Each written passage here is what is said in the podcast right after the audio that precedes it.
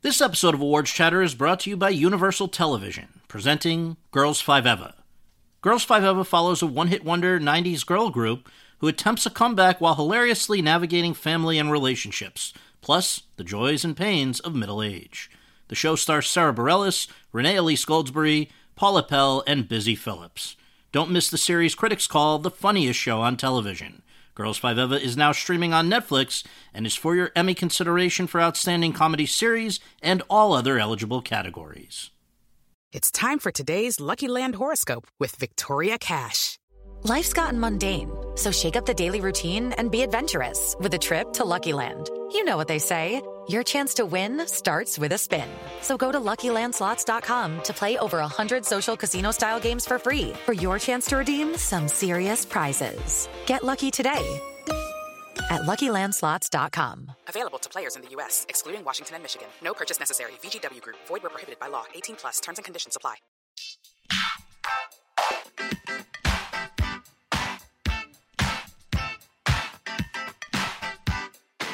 Hi, everyone, and thank you for tuning in to episode 71 of Awards Chatter, the Hollywood Reporters Awards podcast. I'm the host, Scott Feinberg, and my guest today is Robert Wagner, the legendary star of film and TV who's now 86 years old and still going strong.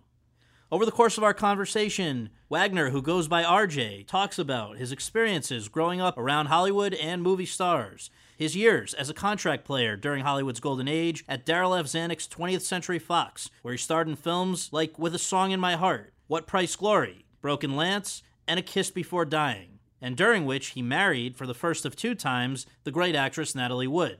He also talks about his transition to television, which wasn't the path most movie stars wanted to take in those days, but which worked out very well for him in It Takes a Thief with Fred Astaire, Switch with Eddie Albert, and most famously, Hart to Hart with Stefanie Powers. He opens up about his very special relationships with Natalie Wood and with his current wife, Jill St. John, and his later work in everything from the Austin Powers films to Two and a Half Men to his most recent acclaimed performance as a guest star on CBS's NCIS, on which he's popped up since 2010 as the father of Michael Weatherly's character. It's a performance for which he might well receive a Best Guest Actor in a Drama Series Emmy nomination in July. All in all, this is a one of a kind trip down memory lane with a guy who has an amazing memory that stretches back pretty far into Hollywood history, and I hope you'll find it as interesting as I did. Let's go to that conversation. Right, Mr. Wagner, thank you so much for joining us. Appreciate Thank you very it. much, Scott. To begin with, we always just ask for the record where were you born and raised, and what did your folks do for a living? Well, I was born in uh, Detroit, Michigan. My father was a, uh, a salesman in uh, in Michigan. He was a very successful man. He he uh, was involved with the Ford Motor Company, and he was born in Kalamazoo, so he came up in Michigan, and he was there when the whole automobile industry really took off. You know, he knew the Dodge brothers and the, all the Cadillac people and all of that. You know, it was a very exciting time for him, and uh, I was raised there until I was about uh, eight, and then my father moved to California, and I was uh, raised mostly, you know, all of that time out here. And was it coming out here that led to your development of uh, an interest in acting, or was that something that even preceded that? You know, I don't know. I don't know because my father was a member of the uh, Bel Air Country Club.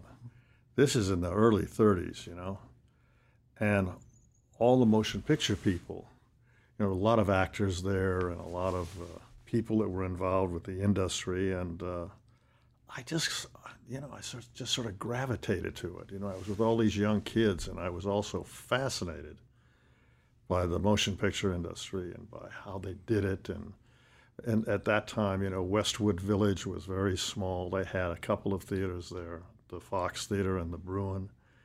And i spent most of my time in the movies as a kid you know watching serials and black and white pictures and you know all that. And um, i just i just was fascinated by the industry uh, my, my father um, knew uh, a director called William Wellman. He was a member of, a member of the club, and he said, "You know, I've got this kid that wants to go in the motion picture industry. He wants to be an actor." my folks had nothing to do with theatrics whatsoever. My father was now at this time in the steel business and representing companies in the East on the West Coast for all of the aircraft industry and all of that. And he was very, uh, he wanted me to come into his business with him. And uh, I had this bug to be an actor. This is what I wanted to do. So William Wellman said, okay, I'll. I'll put him in a picture. I, I've been doing a picture now, and I'll put him in. A picture with Scotty Beckett, and it was about it was called the Happy Years. It was about uh, this this school in the East, and I played a baseball catcher with a mask over my face. You know? So that wasn't going to help. and I I wasn't getting too much of encouragement of going in the picture business because he didn't want me to go in that direction. Your dad, you mean? Yeah, he my father didn't want me to do that. So anyway, I did this I did this picture, and then I I was uh, you know making the rounds and working as an extra, and you know, I was in a, quite a few pictures as an extra. And uh, he said, you know, I'll, I'll give you I'll give you a couple hundred dollars a month, and you try it for a year, and if it works, you can do it. If it doesn't, I want you to come in my business, and be involved in my in my in my business. And I said, well, okay. And so I just hit every studio and did readings and all that kind of stuff. And I was uh, I knew this guy called Lou Spence, who was a, a jazz pianist and an entertainer, and he was entertaining in this little restaurant in Beverly Hills called the Beverly Hills Gourmet. And I knew this song. I knew this this parody to it, uh, Tea for Two, and I was singing this song, and this agent saw me in there. This is Henry Willson? Yeah, Henry Willson. Right.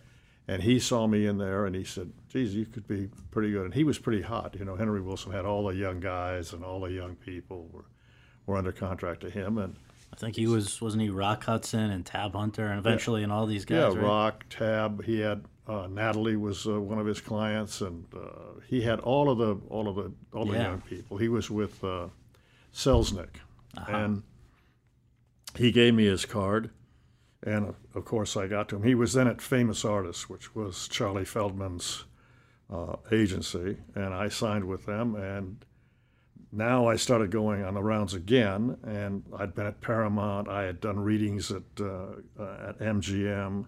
I was every place, but at Fox, this uh, dramatic coach, Helena Sorell, she took a liking to me.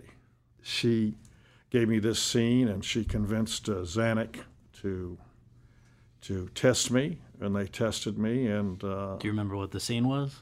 I don't remember the scene. I remember the girl, Patricia Knox. I met her. She was she was terrific, but I don't remember the scene. But he ran the he ran uh, he used to run uh, films at night. You know, he'd run tests at night, and she was in the projection room, and she put put my test up there, and he ran it, and she said, "I really think he has something." He said, "Well, I don't know." She said, "Well, let me. Would you run it just once again?" And and uh, I just think his smile is so ingratiating, you know. And she said, "I think I want to just point out a couple things." And so he said, "Well, if you think that much of him, Helena, we'll sign him." so they signed me to a six-month contract, uh, seventy-five bucks a week, And you were in the system. and I was in the business. So what did that mean at that point when the studio system's still working for people that are trying to maybe imagine what that all entailed, the way they develop young stars? What were you now thrown into? the thing is, Scott, at that time, if you could get under contract to a studio, that was a, a very big step in the right direction. And, and they had talent scouts out, you know, combing the United States and all of that. The biggest contract studio was MGM. They had the most of the young actors. Warner Brothers had a, had a lot. Columbia had a lot of young actors, and Fox had. I think there was about maybe seventy-five of us over there, you know. And we were we were in the business and we could do anything you know we could they the, the studio was open to us so i was all over that place you know i was in the editing rooms and the, i was in the movies They would offer things though, like right acting classes and things for the young. Everything was available to you Yeah. fencing riding they had a small theater group they had singing lessons they had vocal lessons i went to a wonderful teacher at mgm a vocal coach uh, called gertrude fogler wonderful lady and she i think she was brought in there to you know help the silent screen stars then you know Make learn how to speak and Yeah. To handle their voices, and she might have been brought in for John Gilbert. That's what I heard, but I, I wasn't sure because John Gilbert had a very good voice. You know, I, I think that had been the, the legend that was not true, right? That that was why he couldn't make the mm-hmm. jump. But so who? I know that at other studios around the same time, it was the folks like Rock Hudson and Tony Curtis and other people were coming up roughly around the same time as you. Who were the other people at Fox? Well, Rock, Rock and Tony were at uh, Universal. Uh, who were the other ones that were coming up at that time? Uh, Tab Hunter. Geez, there were quite a few guys. There was quite a few people. And for you at Fox, though, who were there some that you were particularly close with, who you were being groomed with? Not too much, you know. I, I kind of had. I, I got, you know, I got some very good breaks at Fox. Very good. I got a break doing a picture called "With a Song in My Heart," and uh, Walter Lang directed it, and uh, I was did this scene with Susan Hayward, and uh, you know, I have it just worked out so beautifully for me. You know, the picture came out, and everybody said, "Who was that guy?" And And we should say you played war veteran, hospitalized with shell shock, and Yeah. it was only a few scenes, as you say, but it really changed a lot for you, right? They took you more seriously after that. Yeah, well, the editing was, you know, the picture was a success. I, I even said, I said to Mr. Zanuck, I said, you know, geez, this is a pretty small part. I don't have a. He said, yes, but if it works, people will walk out of the theater and they'll say, who was that guy? And that's what you want. Mm-hmm. And that's what happened. And the young fans, the the wonderful fans across the, nation, picked up on me, and uh, I started to hit the fan magazines, and you know, I was um, the star of the year and all of that. And, and, and Fox was behind me so much. You know, they really, when I went in there, I didn't know anything. I was so green, it was un- unbelievable. And uh, they took me off the street and taught me how to stand in front of a camera. And every time I had a chance to do a test, I took it. I tested Marilyn Monroe. I, I did her test because she was under contract at the studio at that So time. So when she, you, you, the test was with her coming about coming to the studio, or about her, uh, testing her to see if they wanted to if they wanted to put her under Wow. contract. Yeah, I, she she did two tests, and I did both of them with her. But I I'd, I'd do anything. You know, I, I was just there to learn how to what it was all about. did know. you see any any immediate potential in her? Well, I mean, she was very, very attractive and so sweet and so marvelous. My uh, my wife, I was married to Marion Marshall, who was uh, under contract at the studio. They were they were called Marilyn and, and, and Marion were called the two M's. you know, they used to take us all down to uh, downtown to the uh, to the courthouse to have our contracts approved. So a certain percentage went into savings accounts and things like that. And they took them down there. They were the two M's. I remember that in the paper, the That's two great. M's. Now, one of the other things they would do at that time is that if you were a up and comer, they would pair you with another up and comer on these sort of fake dates, right? Did you have a lot of that? Yeah, well, they had the publicity department, and uh, one of, one of I can think of is uh, Rita Moreno was was under contract to uh, to Fox, and we went out on several dates together, and you know they we'd go out and they'd shoot, photograph us, we'd have dinner, and they'd put it together and all that. And then she'd go her way, and I would go mine. You know, I mean, she, Right. she was involved at that time. I so. think I had read or, or seen Lori Nelson, Deborah Paget. You had a whole, right. yeah, whole- yeah. not a Lori, bad thing to, Debbie, e- yeah, to yeah. have to I go. had a lot of fun with them. They were great. But what's interesting to me, so 52 you do you have with a song in my heart, then also right I, after I think what price glory for John Ford with Yes, that was a very great experience to work for him. and you had the departure of the character from the movie was pretty memorable as well, right? Who do you die in the arms of? Oh yes, that was that was so exciting. I died. Well, I was a great fan of Jimmy Cagney's, and uh, I had known him without being in the picture business because he ha- he was a great horseman, and I had been around horses all my life, and I got a job jogging his his trotters, so I I had known Jimmy Cagney, and of course I knew who he was, and. Uh, you know, there I am working for John Ford and dying in Jimmy Cagney's arms. And I thought, oh man, I have died and gone to heaven. Right, right. I guess that year as well, just to show what a crazy year that must have been, you did the first of these two movies with Clifton Webb. The next was the following year, Stars and Stripes Forever, and then which was the one that I think you were formally nominated for the Golden Globe, most promising uh-huh. male newcomer, mm-hmm. and then Titanic. So, A, what was he like? But B, I think you also started a, another important relationship in your life out of Titanic. Ah, I think you're referring to the fact that I met Barbara Stanwyck. Right, which I don't think was really known until you wrote your memoir. No, I didn't bring anything out about that. No, that was never discussed Mm-hmm. until uh, until I addressed it in my book. And uh, she was just such a wonderful woman, and uh, I was so fortunate to have this relationship with her. And she was Four years. oh, You said it was the first great. time you were in love. Yeah, I was really. Uh, that was a big, big thing in my life. Great, great time. What do you attribute it to? Because I mean, I, you were 22, she was 45. That's such a discrepancy. You, but you you really were both extremely into it. Yeah, we were, and um, it was a big thing for me and for my life because I think the fact of being in love with an older woman was a tremendous thing for me. And of course, she was this marvelous actress, and she gave me a lot of um, a lot of confidence in my life and in my work, but mostly in my life, you know, because she cared for me. And I talked to her about, obviously, you know, if I got a script, you know, how to do, you know, ideas about that, but for my life, for, for what she gave me as a human being, uh, something that is in my heart and will always be there. And I read in the book you were saying that even something a lot of people instantly recognize you from your voice. If not, even if they didn't see you, they'd know your voice. And part of that, didn't she kind of encourage you to deepen it a bit? Yes, she did because uh, when I started and I, and I was young, you know, my voice was pitched up high, and uh, it was sort of the sort of the thing at that at that time anyway, you know, and uh, my diction was not really very good, and uh, she was able to make me realize how to be able to take a sentence or a line and make it work for me.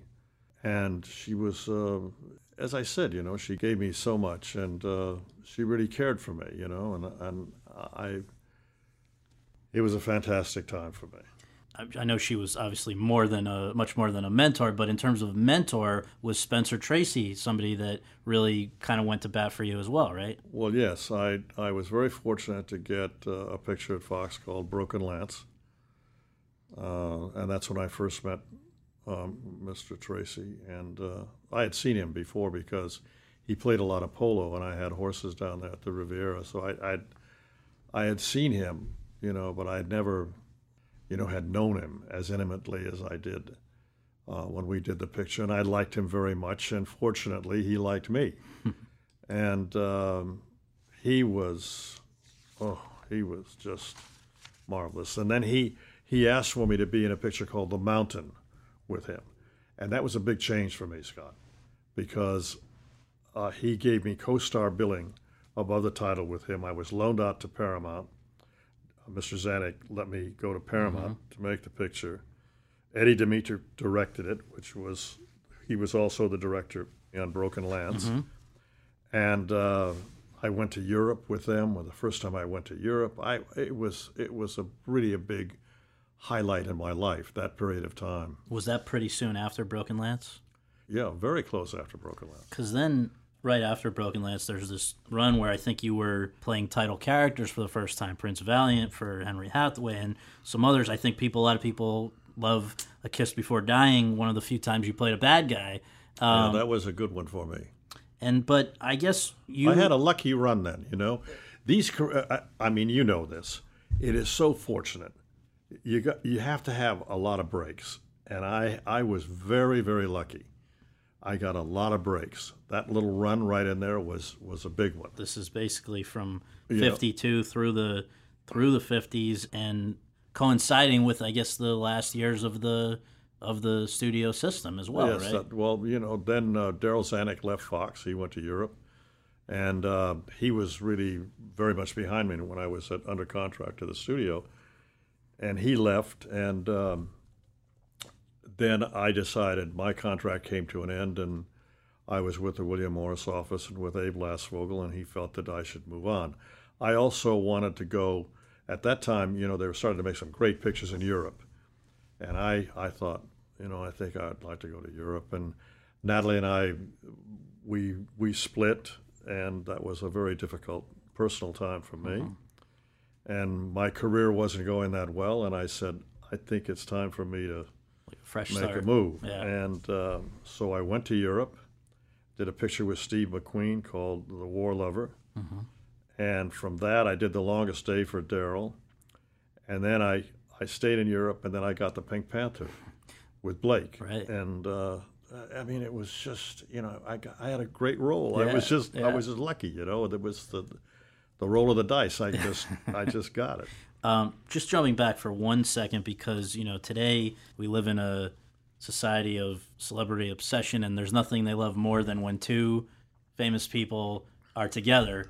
Was it as insane, uh, or or in different ways insane during the time when you and Natalie first got together? And suddenly, you guys were the forget about Brangelina and the stuff today. That was it. Must have felt pretty like in the middle of a whirlwind. Well, it was it was wonderful. You know, I mean, we were very much in love, and Mm-hmm. it was a great time. You know, she had a, a wonderful career. You know, she had some wonderful breaks then too. You know, she did West Side Story, and then she did the you know Splendor in the Grass, and you know there was some good. She Great was stuff. really really on a roll, and she was so good. You know, she was just just a wonderful actress, and But was the media hounding you guys in the way that it happens today? You see, Well, not quite as much as today. Yeah. I mean, nothing is quite as much as today. Yeah. It was big in that day, Mm-hmm. but I mean, if you came out of a restaurant or something, you know, we knew all the photographers. Would you Would you mind if we took a shot?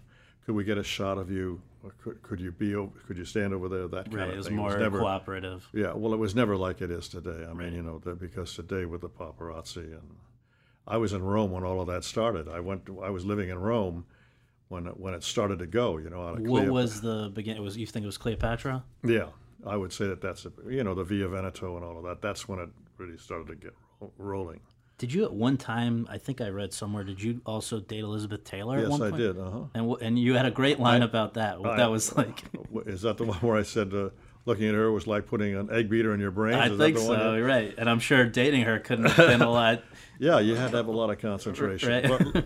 But, but I, I loved her. You know, I loved Elizabeth, and I'd met her when I was 14 years old. I mean, for, you know. Is so that I- right? I didn't know that. Yeah, and uh, well, yeah, we were all sort of kids together.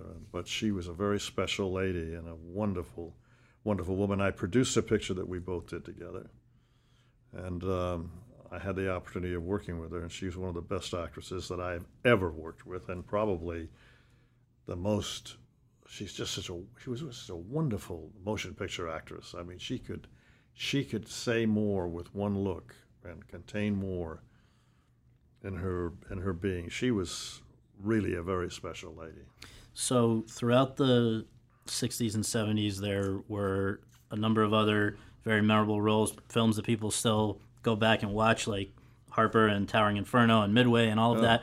But you did something interesting, and I wonder what led up to this decision, which is that when it was not the direction that people thought was the way to go, to go from film to TV, now it's what everybody seems to be wanting to do. But at the time, that that was supposedly not a good direction to go, and yet you did it. What what went factored into that decision? Well, Scott, what happened? I, I was under uh, I was put under a uh, term picture deal with Universal, and uh, Lew Wasserman was running Universal, and television was coming on.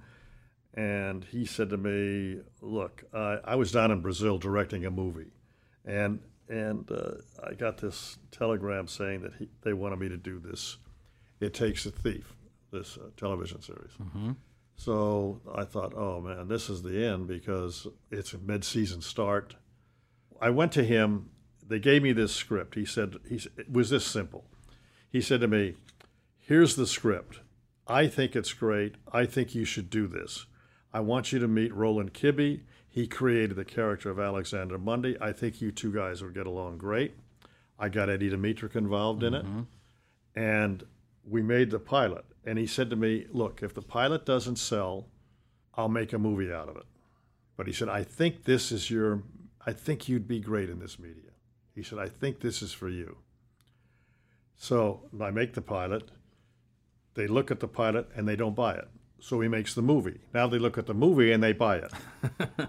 and now I go now I go on the air Right. mid-season and I think, "Oh, this is going to be the end." Well, it was a big hit. Right. It was the beginning And of this. It was a era. wonderful character, you know. Uh, Alexander Mundy was a, one of the greatest characters that could be designed for television. It's just perfect. It's a perfect character. We should remind people this is espionage kind of comedy, right? This is- Yeah, it was it was terrific, and uh, I'd love to do it again. I'd love to play the Fred Astaire part and get some wonderful girl or young actor to play to play Mundy. But well, let's let's say let's note. So Fred Astaire played your father, and he was somebody you also went back a long way with. yes, I did. Yeah, a long way. He he had been sort of a mentor. Yes, very much so. I uh, well, I was telling you about that Hollywood Military Academy. Yeah, yeah, yeah. His son went there too.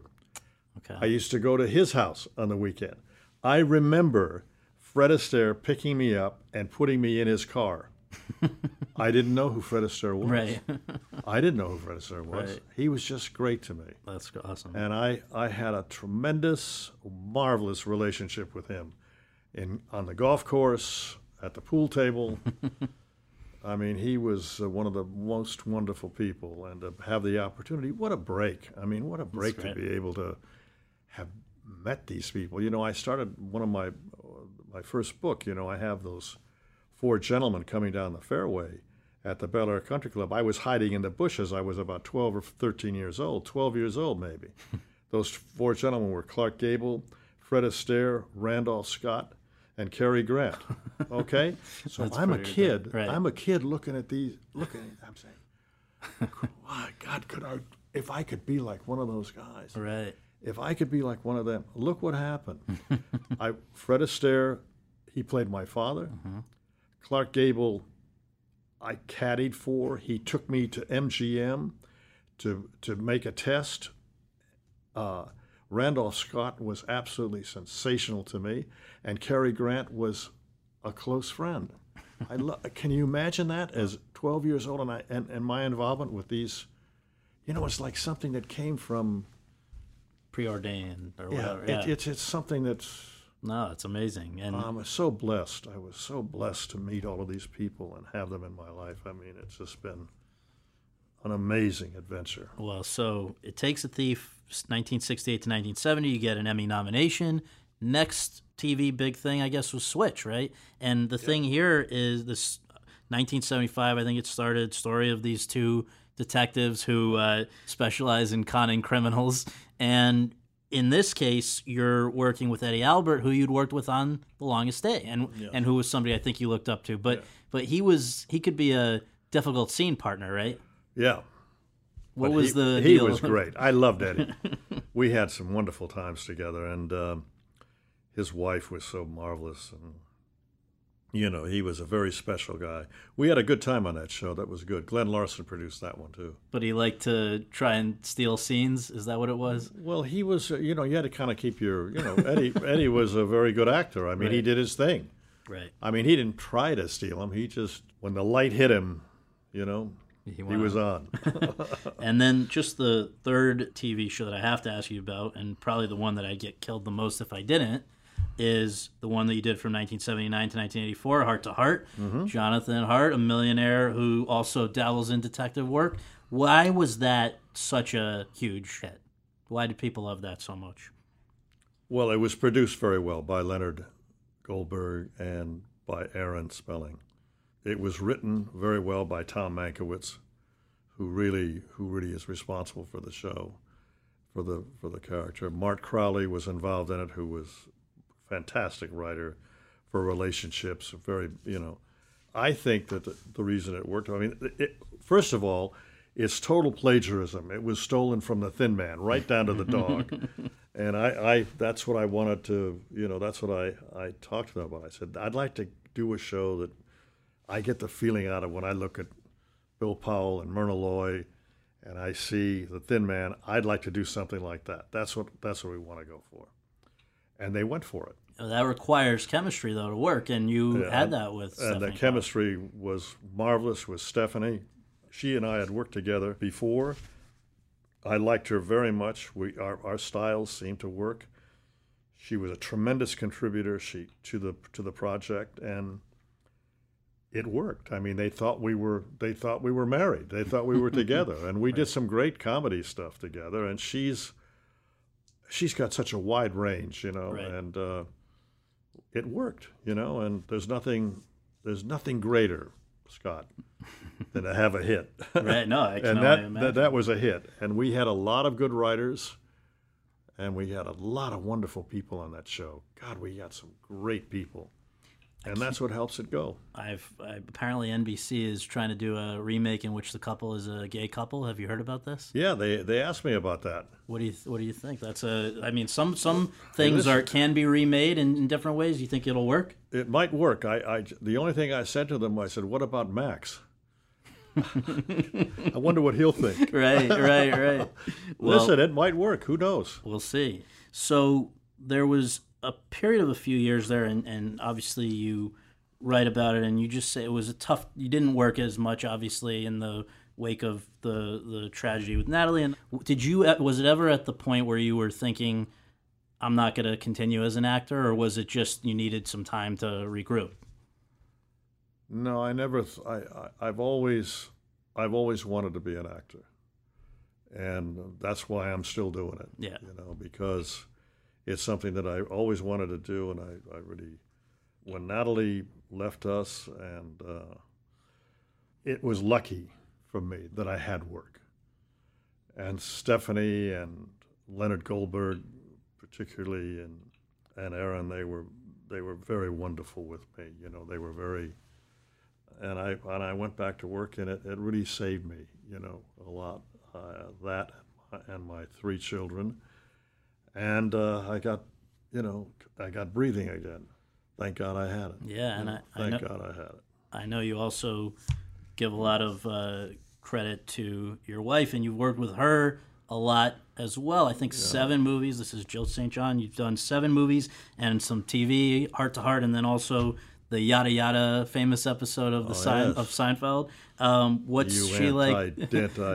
son of a bitch. That's right. So, what's it like to work with her? Do you have fun when you do that? With uh, my With wife Jill. Yeah.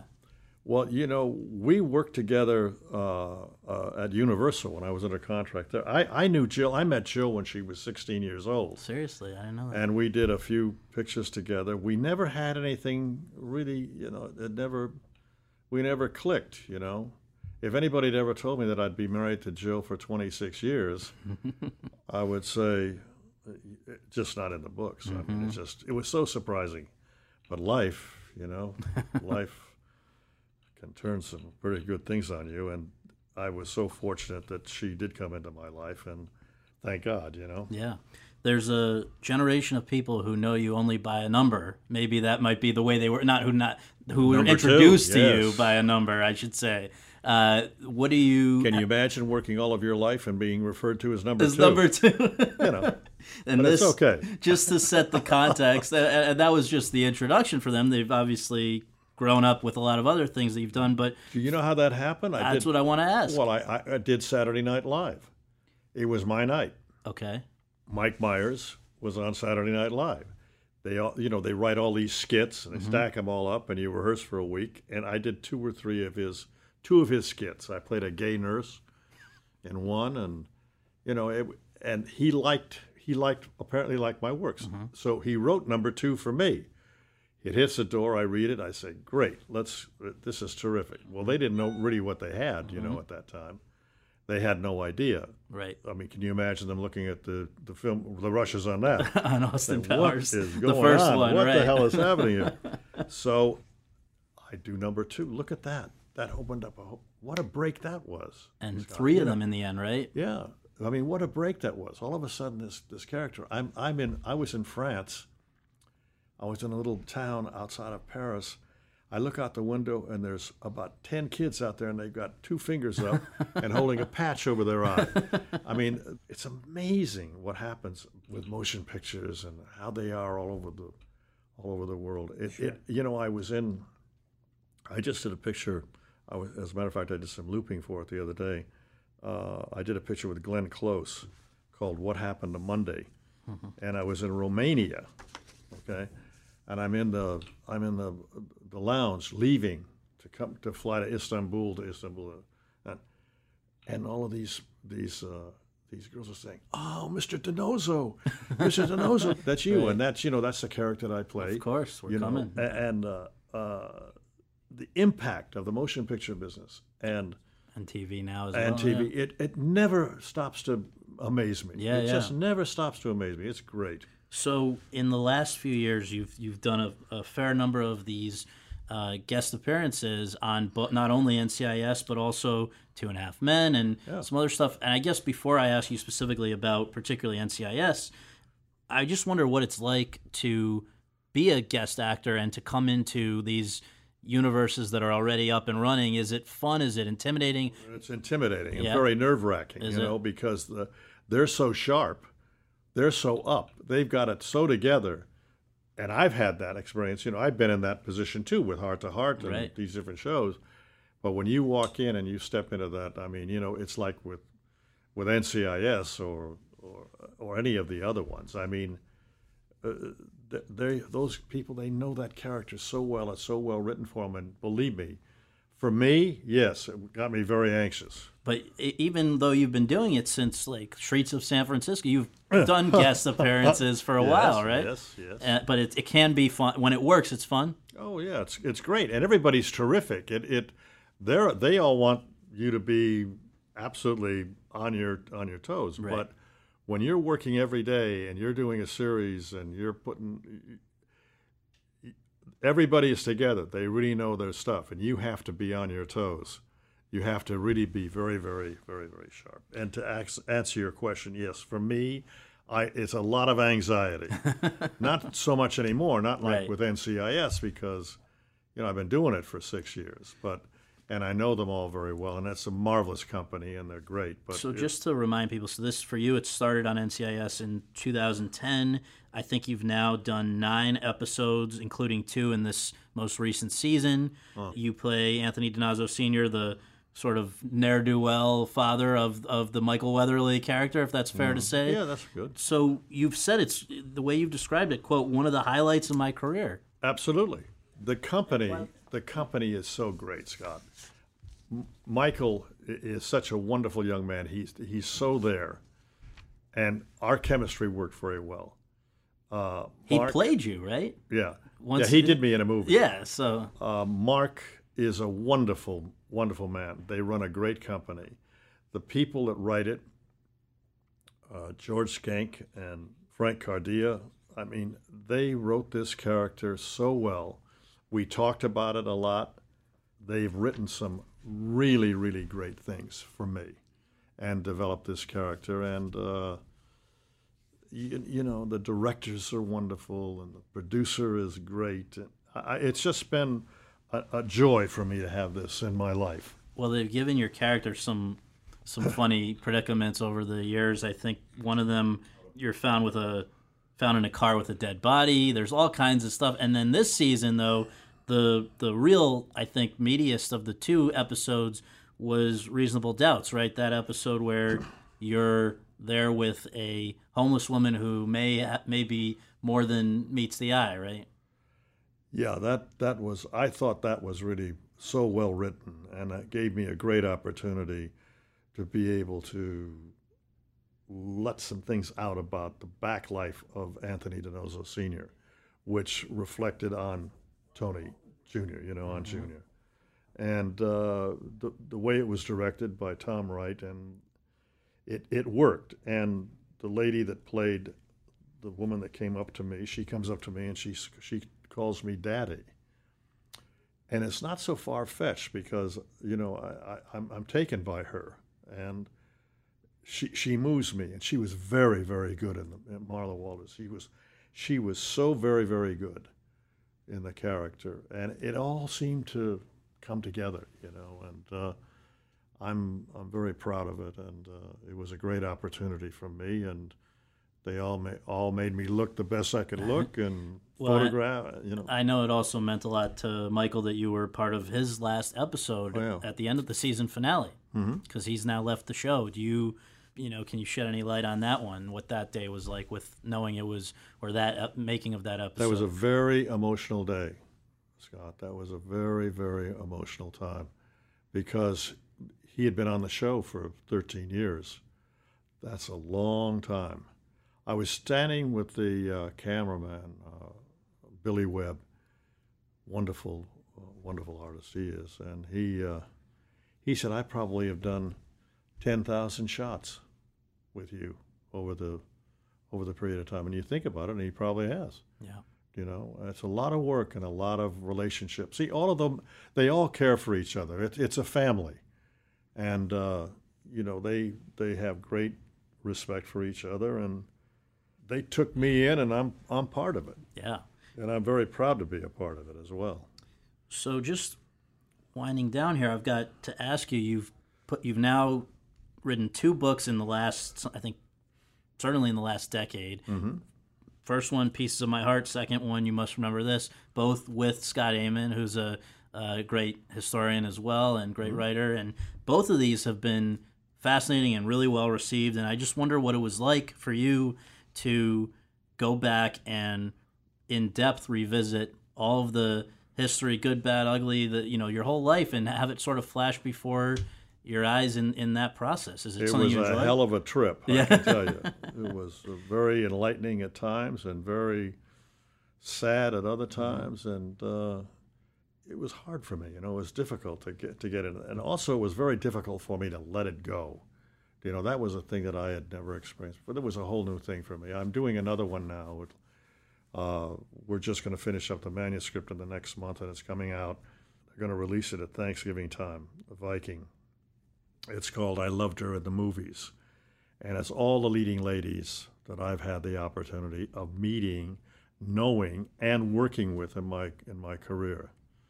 And uh, it's an accolade to all of them. I think it's all great. Of them. And I and I've worked with some of the greatest women in the world. Well, you were saying before we went on the air that this could go, this will span as far back as as Norma Shearer yeah. because you met her during a Yeah. school vacation. So it's going to go Norma Shearer through, you know, who would be the Glenn Close. Glenn. Close, to Yeah, the most Glenn, recent. Glenn Close is the last leading lady that I I worked with, and uh, she was quite something. I was very very taken by her. Wonderful lady. Well, I guess the the commonality, obviously, with the three books is that you have a great affection for the days of Hollywood's golden age, which is a very the world is now a very different place. Hollywood's a very different place. What's your take on the way the industry has evolved or, or devolved and where we are today? Or just as a parting thought, you know, what's the what's your outlook? You know, my outlook is uh, the world is changing. Not only the motion picture industry, but everything has changed so much, so extraordinarily. You know, as far as as it has affected me, when I started, it was very much more personalized, like everything.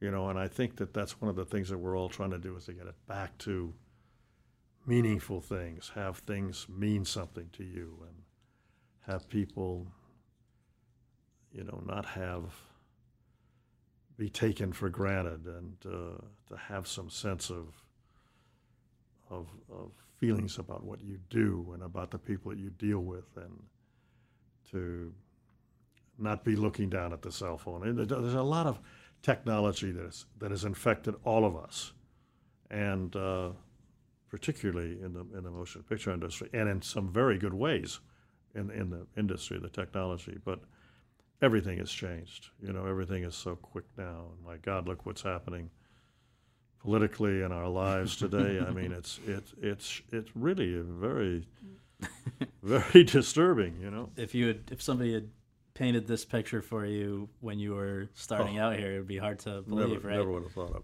You know, I never thought. I said to my kids the other day, I have grandchildren, and uh, I said, you know, I, I never. I was having this conversation. I never thought that you could take a picture of someone and send it, and in five seconds they'd get it, and it's not on film. Right. You know, and they can get it anywhere. and they can get it anywhere. Right. So I- mean, imagine that. Yeah. I mean, and they look at me like I'm, you know, come on. Dinosaur, right? No, but Come that's. on. I mean, I get it. It's uh, even in. It's it's not. Even that stuff is pretty recent. That's not. It's not Yeah. like that. But uh, I think the ethics have changed a lot, and uh, and I think it's very. I mean, not that we once in a while you get some some great stuff. You know, it gets. First of all, the work that I've been in, and the, it's magic. It's magic when it works, and to have been involved in it and to have it be, you know, I'm very fortunate because it's something I wanted to do, and I did it. You know, a lot of people, a lot of people that doesn't happen to. A lot of people don't get to do what they want to do. I was very fortunate, very fortunate. well, thank you for all the great entertainment. Thank you for doing Thank this. you. I really appreciate it. Thank you, Scott, very much. It's been a pleasure.